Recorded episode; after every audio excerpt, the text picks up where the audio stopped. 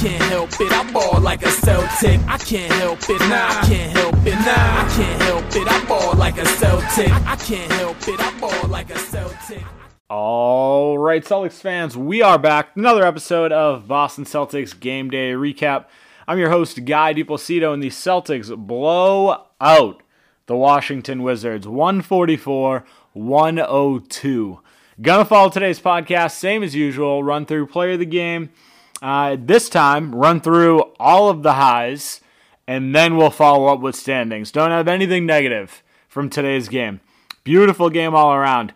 Uh, so, first segment, we'll talk about the positives, followed up with some standings updates here.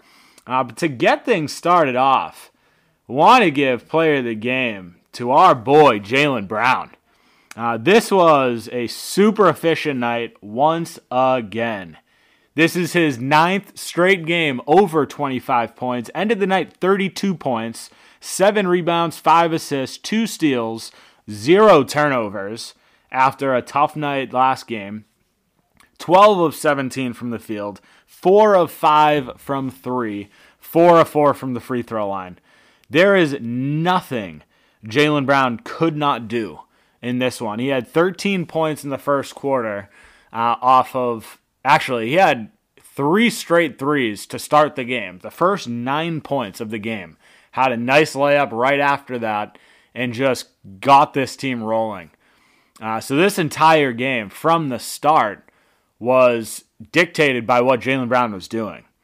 This looked like it was going to be a game where we had a, a 30 by 30 game again. J- Jayson Tatum another great game. Uh, Jaylen Brown tonight was the guy. He was the one that went out and made everything happen. Uh, the five assists. This is another big game for him, right? Like I've been talking about this in the last couple podcasts, but the transition that we've seen from both of the Jays is spectacular. Right? Like we need guys stepping up, moving the ball. This team plays at its best when defense is the priority and the ball moves. I've I've had to have said that hundred times by now, right? But you look at it: seven assists for Tatum, six for Horford, seven for Smart, five for JB. Big games, right? Like this is why the Celtics have moved from 11th in the Eastern Conference all the way up to the two seed, which is where we stand now. Uh, a lot of it comes down to the fact that the Celtics are moving the ball at an incredible pace. Uh, and you got to give a lot of credit to the Jays for that because they're obviously the, the, heads of the snake as far as the Celtics team goes. Uh, Jayson Tatum, another solid night. 22 points, slightly less efficient, 9 of 17 from the field, uh, 1 of 5 from 3. Did get to the line, didn't really shoot well there either, only three of six. But again, 22 points, six rebounds, but the seven assists, two steals, and a block. Like, this is another game where he was super, super aggressive getting downhill. And his vision is just there. He's finding guys making the right plays. There was one point in the game, uh, and my brother was kind of not complaining, but said, Wow, I'm surprised he didn't take that three. And as soon as he passed up the three, he drove in for the and-one, right? And this is why, this is one of the reasons Jayson Tatum's game is opened up. Because once he's kind of stops taking all of those threes, or we're not ending the game with 10 plus, he's getting downhill. When he gets downhill, he finds other guys. And it just opens his entire game up. Uh, and that's what he's doing. I love love the basketball that Jayson Tatum's been playing lately. And although this wasn't one of his higher point games, this is an impressive impressive performance from him. Absolutely destroying the Wizards uh, by 42 points, which is just mind blowing to be able to say. Uh, but really good performance from both of them. And honestly, past that, you know, we had good performances as far as the starting lineup goes. You know, Horford, Smart, Theis all played well. But the guys that stood out the most to me were the bench. Uh, and specifically, I'll talk on Grant, White, and Pritchard, right? Because those are your those are your three bench guys that all got 15 plus minutes, right? Pritchard had 18 minutes, was the least out of those three. But Grant Williams, 16 points, three rebounds, two blocks, six of seven from the field, four of five from three. He hit a little bit of a shooting slump. He talked about it in the post game, and he wasn't concerned about it at all. He basically went on to say, like, listen, a lot of those misses were in and out. You just got to continue shooting the shot. If it's open, take it. And that's what he did. And tonight it paid off because he just lit it up like he did all season long. Still over 50% from the field from three this year, I believe, uh, which is ridiculously impressive, right? Like this is what you want from Grant Williams. Uh, so love this performance from him. Derrick White, I thought was fantastic. 24 minutes tonight, 17 points, five rebounds, three assists, six of seven from the field, three of three from three. You know, we've talked about, you know, Derrick White's three point game over the course of this season, specifically, obvi- like after the trade deadline when he came here, right? But in his first 27 games as a Celtic, he shot 27% from three. Not good, right? Like, not a good three point percentage. In his last five games, 43%. And that number has probably gone up because they showed that stat after, uh, or I guess before one of his threes. So over 40% in his last five. Five games, not a huge sample size. You cannot say that he's found his shot because it's, again, too short of a sample size. However, that is a huge, like, green arrow towards the NBA Finals. Like, if that is something he can continuously do, that opens up the court so much, right? Because you know Derrick White is going to go out there and get 15, 20 minutes every night. That's what he's been doing since he's been here. If he can go out and hit these shots, that takes this offense to a different level. Because you know Derrick White is going to get to the rim. You know he's going to drive in and find guys because he's one of the better guys doing that on this team. Right? So, him having the ability to shoot that deep range, that deep three, is huge for this team because guys like the Jays are continuously driving to the hoop and dishing out, finding guys. So, if one of those guys that they're passing to is Derrick White and he's hitting that shot, it's huge. It's huge. Payton Pritchard, obviously we know we're, we've been getting from him over the course of the last you know month right the guy's been on an absolute tear lighting it up from three tonight was no exception 14 points uh, one rebound three assists four of seven from three five of eight overall this is like quintessential Payton Pritchard right he's earning his minutes by being a bulldog out there, one, but he's hitting these shots. Right? Like this is a this is what the Celtics have needed all season long. We've talked about the Celtics' need for shooting. And it's coming in forms of Payton Pritchard. Obviously, having Derrick White step up is huge too, but Payton Pritchard's given the Celtics some really good minutes. And I absolutely love to see that. Uh, but we also saw other guys step up tonight. This is a game where the Celtics, as a team, had 67 bench points. 67. Unbelievable. The next guy on that list is Aaron Nesmith. This guy stepped in in garbage time when the Celtics were up 40 points and came in 8 minutes, 11 points. 3 of 3 from 3. Uh, 3 of 4 from 3, sorry. 4 of 5 overall. 2 assists and a steal that steal also led to a transition bucket from Payton Pritchard. So, talk about impacting the game in a short period of time. Absolutely, Aaron Nesmith. So, listen, when this Celtics team is playing like this, it's impossible to stop them. Impossible to stop them. This is without Robert Williams right now. So you look at the way this game played out. Realistically, you've got Grant, White, Pritchard playing a lot of those bench minutes. So even tonight, although other guys came in in garbage time, Ime ran an eight man rotation.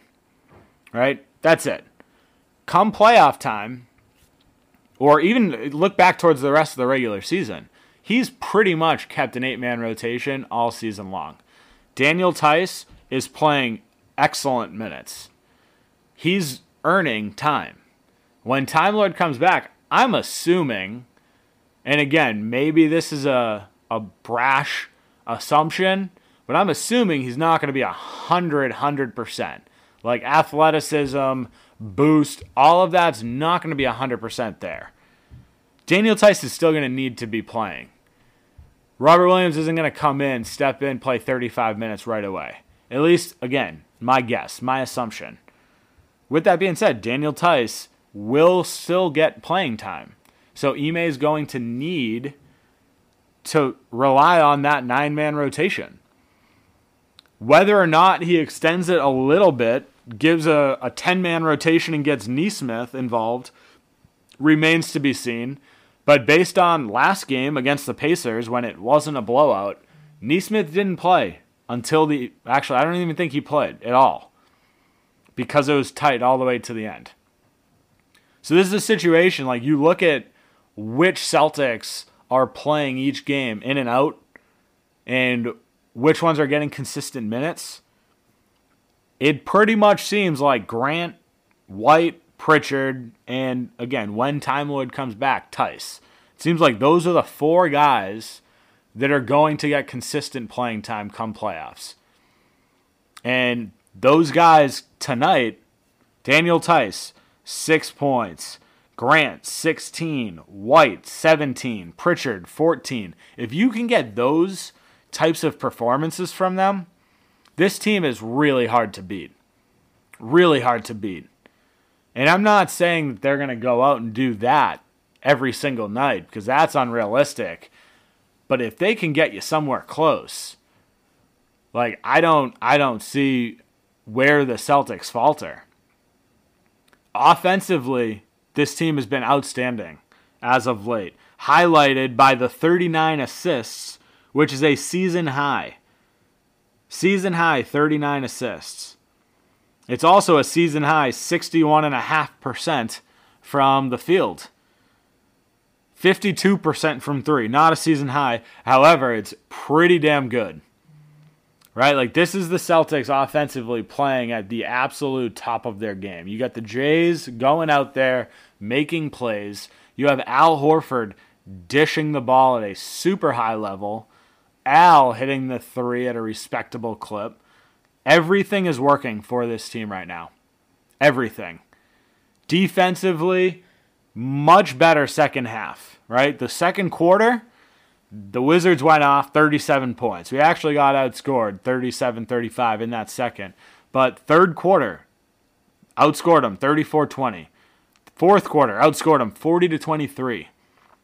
First quarter, outscored them 35 22 for that matter. Like the Celtics are holding teams under 25 in a lot of these quarters. And if you average that out, under 100 is pretty damn impressive. And that's going to win you a lot of ball games, especially when the offense is buzzing the way that they have. So, super impressive win tonight uh, from them. Uh, that's it. That's it. That's literally all I can say about today's game. I don't have any negatives. I got nothing else to say. We saw some of the bench guys come in and play well. I thought Kornet gave pretty solid minutes. Malik Fitts came in, performed. Uh, I like it. I like it.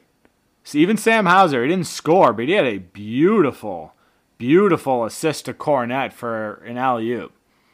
Uh, so these guys are playing at a high level and they're adapting the offense. I mean, the defense as well. So you'll love to see it. But I do want to talk about some of the standings here because there were some shifts that have happened in the last couple days here. Uh, before we dive into a standings update, I want to take a quick break for a word from our sponsors. College basketball fans, join the action on the court during the biggest tournament of the year with DraftKings Sportsbook. Turn your team's victory into your own big win. New customers can get $5 on any team to win and get $200 in free bets if they do. It's that simple. If they win, you win. If Sportsbook isn't available in your state yet, you can still join the college hoops action with DraftKings Pools. Everyone can play free pools all March long for a shot at a share of over $250,000 in prizes. Simply join a pool and answer questions like who will make it to the next round and who will hit the most three pointers, then track your results. Download the DraftKings Sportsbook app now. Use promo code TBPN. Bet $5 on any college hoops team to win and get $200 in free bets if they do. If they win, you win with promo code TBPN this week at DraftKings Sportsbook. 21 plus restrictions apply. See show notes for details. All right, guys, time for a new favorite sponsor alert Venture Greens Nutrition. Venture Greens Nutrition is changing the nutrition game forever. They offer one on one coaching where they build macro based diets to get you moving in the right direction. As great as the coaching is, what I love most about Venture Green Nutrition is their line of CBD products. They have tinctures, salves, beard care, and gear, and the best part is all Venture Greens Nutrition's products are formulated and manufactured in their own facilities in the United States. Check them out at venturegreensnutrition.com. Use code Celtics Take 15. that's CelticsTake15 for 15% off. You won't regret it. All right, so let's dive into some standings updates here. Miami still holds the number one spot, a game and a half up on the Celtics. Milwaukee, three seed, two games back. Philly, two and a half. Toronto, four and a half. The six seed, which wraps up the uh, six teams that actually make the playoffs without having to play in a play in, five games back. This is where things start to get interesting, right? And I can't say it's not interesting at the top either, because it certainly is. But there's a lot of moving parts uh, where teams may not want to match up with some of these guys, specifically Brooklyn Nets. But that's what we'll get into. Right? So, right now, Cleveland is kind of on the cusp. They're just two games back of Chicago, seven games back total of Miami, right? that gives them the ability to move out of that spot potentially. Again, not a lot of games left, so it's uh, it's going to be hard to make up two games, but it's possible. definitely there. Atlanta nine games back in the eighth seed. The eighth seed is the important seed, right? Because the eighth seed plays the seven seed, has the potential to be a seven seed come playoff time, which matches up against number two, which right now is your Boston Celtics. Right? So if that's the case, that's the matchup as of today that the Celtics are eyed in on, right? It's very close. Charlotte just 10 games back. Brooklyn just 10 games back. Charlotte has the tiebreaker on them, uh, which again doesn't really mean anything because 9 10 doesn't really mean anything as far as standings go. Either way, the highest they can go is the 8 seed come playoff time. Just to reiterate this, because I know I've talked about it on previous podcasts, but for the play on the play-in format, the seven seed and the eight seed play. The winner of that game becomes the seven seed, which will then go on to play the number two seed in the first round the 9 and 10 play, and the loser of that goes home. The winner of the 9 10 game plays the loser of that 7 8 matchup. The winner of that becomes the 8 seed. So if you land in the 7 8 seed, you have two games to potentially land yourself a playoff spot. But you're probably going to be an 8 seed. And at this point, the Celtics are a game and a half behind Miami both teams only have, let's see, Miami has four games left, Boston has three. In order to make up a game and a half in the Celtics to be that one seed, it's tough. Like it's going to be a, uphill battle. Miami's playing really well. They've won their last three. Celtics obviously just lost to Miami, and we've got a pretty tough schedule coming up.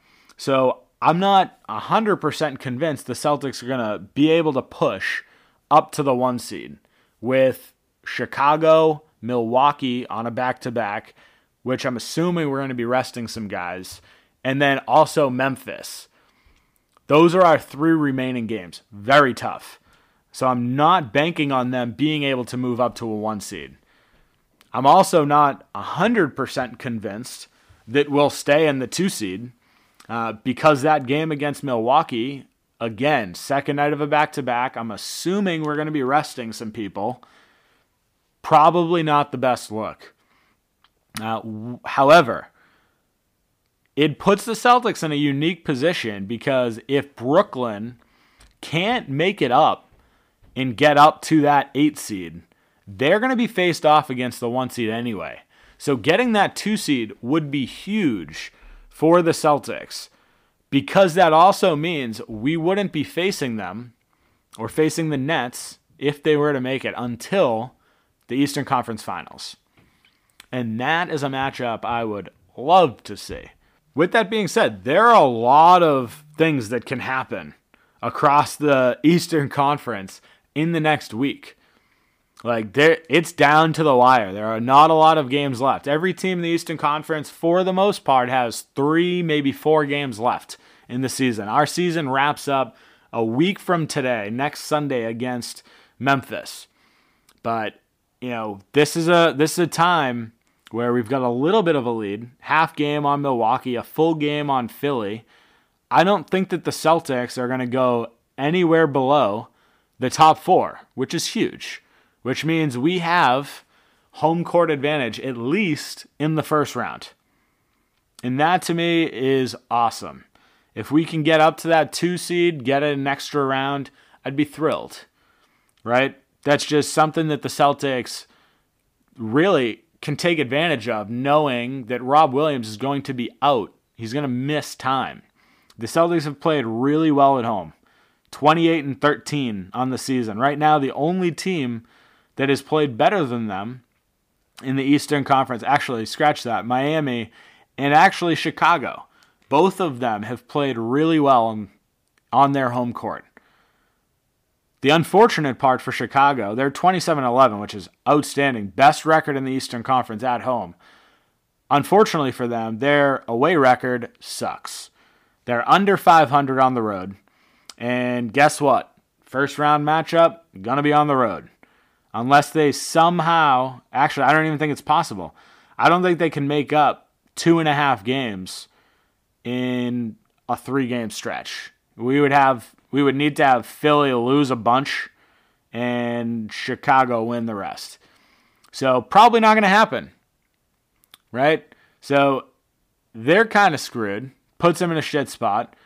Uh, but it also puts them in a position where Cleveland could potentially overtake them if they lose these next couple of games here.